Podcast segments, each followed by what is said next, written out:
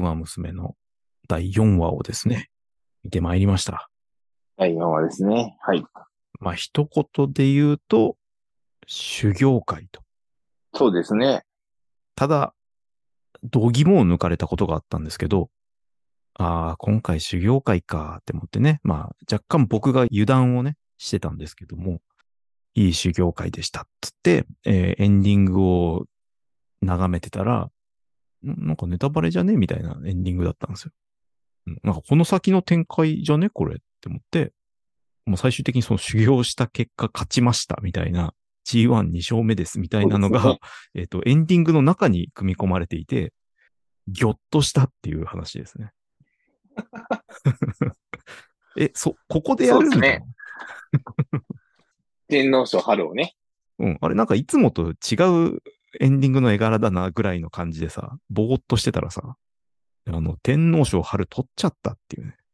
と、取りましたね。ルビックキューブに面目がね、揃いましたと。びっくりしたね。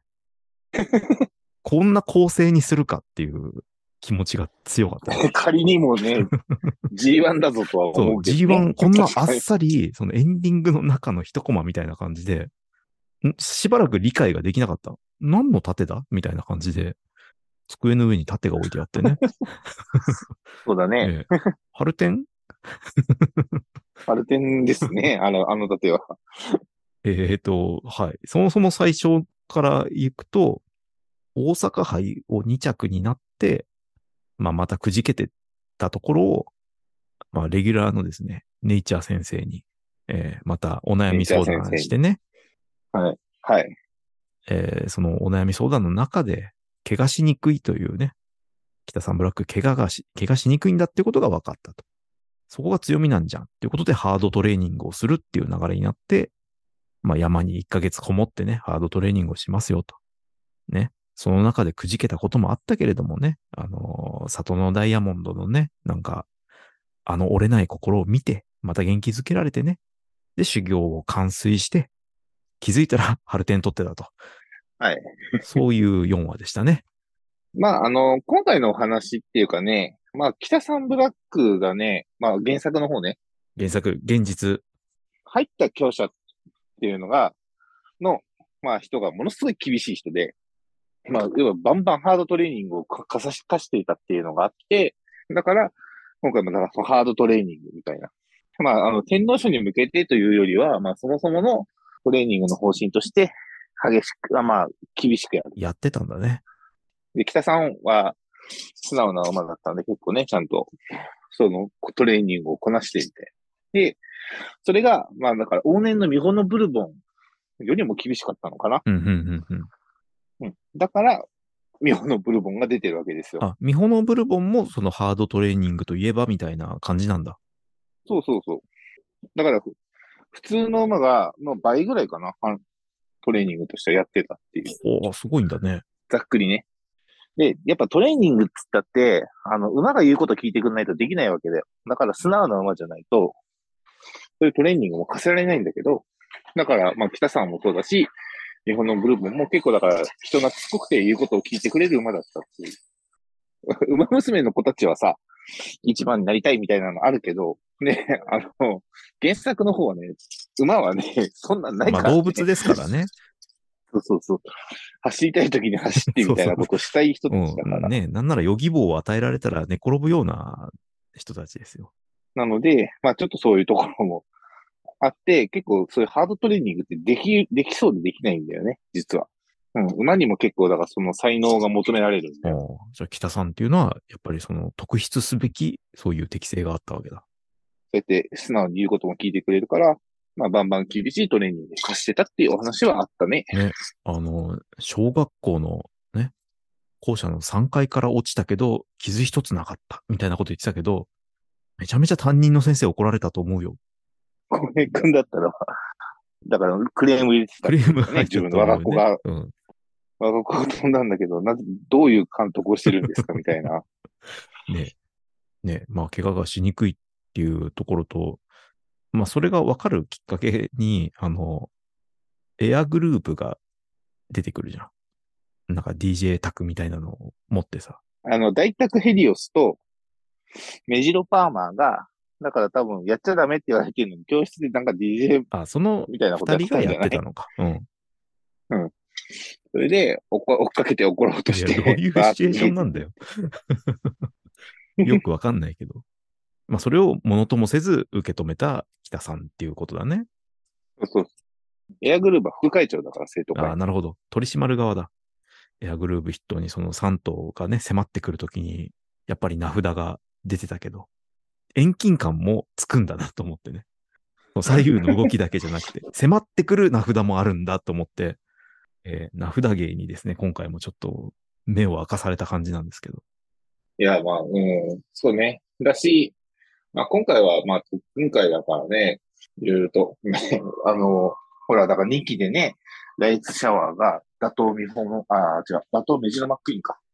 そのために、あの、こもってた、最高ですから。うん。馬娘の子たちは、なんで、特訓つったら廃校にこもるのって正直思ったけど。なんでだっていうね。寝るときは普通に布団でよくねとも思ったし。そうなんだよな。正直。あんなね、寝袋に入る必要はあるのかなとかも思いながらさ。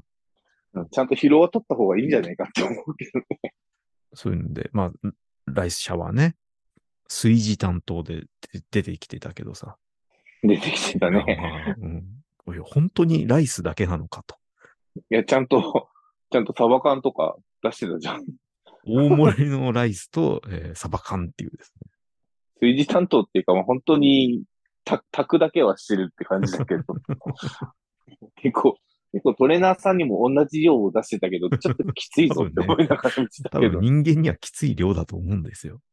うん、おか、おかずがないときついぞ、あれ、あの量はって思う、ね。いくらサバ缶味濃いめだとしてもね、うん、いや、無理だと思う。え、江戸時代の食事じゃんかって思ってきたけど。むしろ、あの、筋肉がつくようなものが一切ないっていうね。まあ、タンパク質が一応ね。サバでね。サバで。いや、もっとあるでしょ。サラダチキンとかさ。ね。馬娘は人参一切ないからね。人参一切なしだったね。非常に偏った食事をですね、いっかげつもやって。まあ、それでもないと突き抜けないんだということなんでしょうけど。ね。まあ、後ろからね、ミホノブルボンもさ、あの、コーチしてくれてさ、あの、山道のね、悪路を行く、すごい安定感ですよね。いや、セグウェイに対する信頼が強すぎねえかって思うんだけど、ね。いや、無理でしょ。正直。あの岩場で、えー、登り道とかさ。セグウェイで行っていい場所じゃないよ。むしろアクロはめちゃめちゃ弱いはず。弱いはずなんだよ、あんな二輪でさ。いやー、すごかったね。まあ、あの、途中でね、くじけちゃって。くじけちゃってというか、まあ、元気をもらいにっていうことで、まあ、一日抜け出すわけですよね。うん。あれ、福島県だったんだね。標識に書いてあったけど。そこからね、あの、島から東京まで走ったんだ、うん、走ったのひゃくはちじゅっキロ。あの、まあ面白いのが、あの、福島の標識だよ。福島県にある標識なんだけど、中山競馬場までひゃくはちじゅっキロって書いてあってさ、中山競馬場を指す標識って何？みたいな。福島県。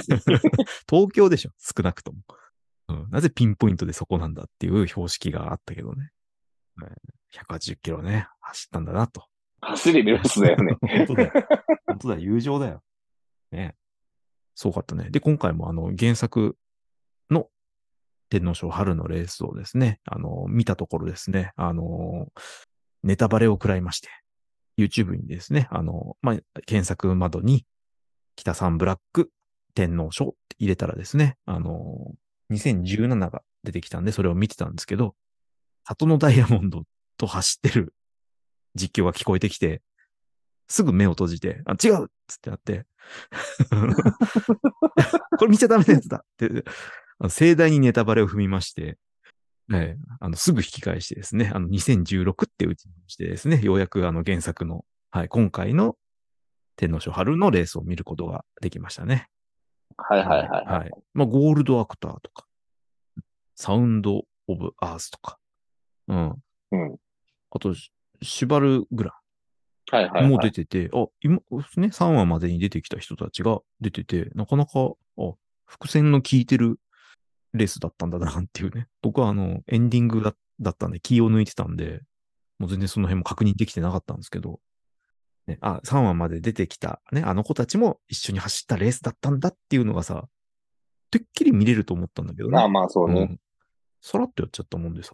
まあまあ、なんだろう、北サンブラックも何、結構いいし、いいレースはいっぱいあるからさ、やっぱちょっと削るべき、まあストーリーの主軸から考えると削なきゃいけないとことかあるわけで。どこでその勝ちレースをがっつり見せるかっていう、まあ、あるよね。だ今回は、そのレースがどうこうじゃなくて、そのレースに至るまでの道を強くこう出してるわけで。っていうことなんでしょうけど。まあちょっとね、今回は話の冒頭で北さんと里のダイヤモンドのね、あのお部屋があったと思うから、これくん、まあ改めて見てくれたと思うけど、はい、うん。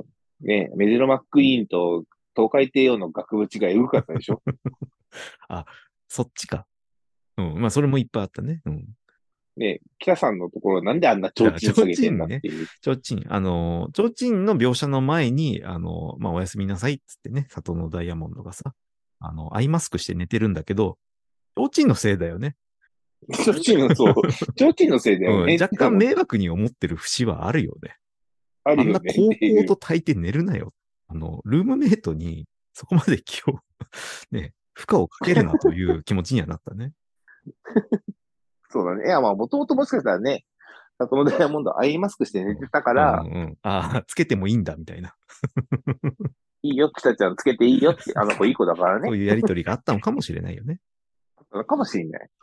いやー、それにしてもね、あのにせんじゅうななの天皇賞春を若干ですね、踏んでしまったので、ここ、ここが、まあ、いわゆる最終話ぐらいになるんじゃないのっていう予感を感じて、ブラウザバックしましたね。ああ、なるほどね。小平くんは知らないんだな、原作を。あの、ここが最後なんだろうな、ハイライトなんだろうな、クライマックスなんだろうなっていう感じでね、ルームメイトと雌雄を決する争いがあるのねっていうのは、まあ、ちょっと思いましたね。あと本当に里野家の悲願が叶ったのかどうかも僕は知らないんで。なるほど。はい、楽しみに見ますよ。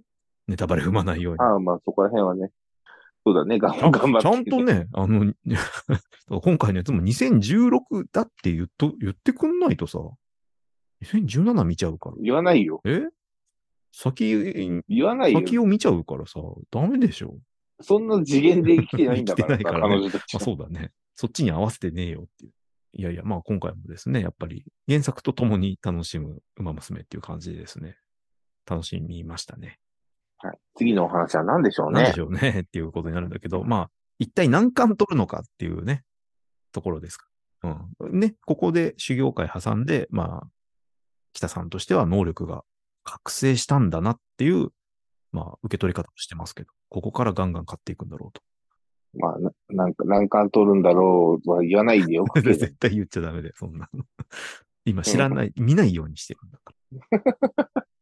言わないでよくけど。今回に関して言えば、まあ、えっとですね、まあ、大阪杯に着になったっていうね、最初の挫折のシーンなんですけど、アイスネイチャーに言うかねっていう気持ちはするよね。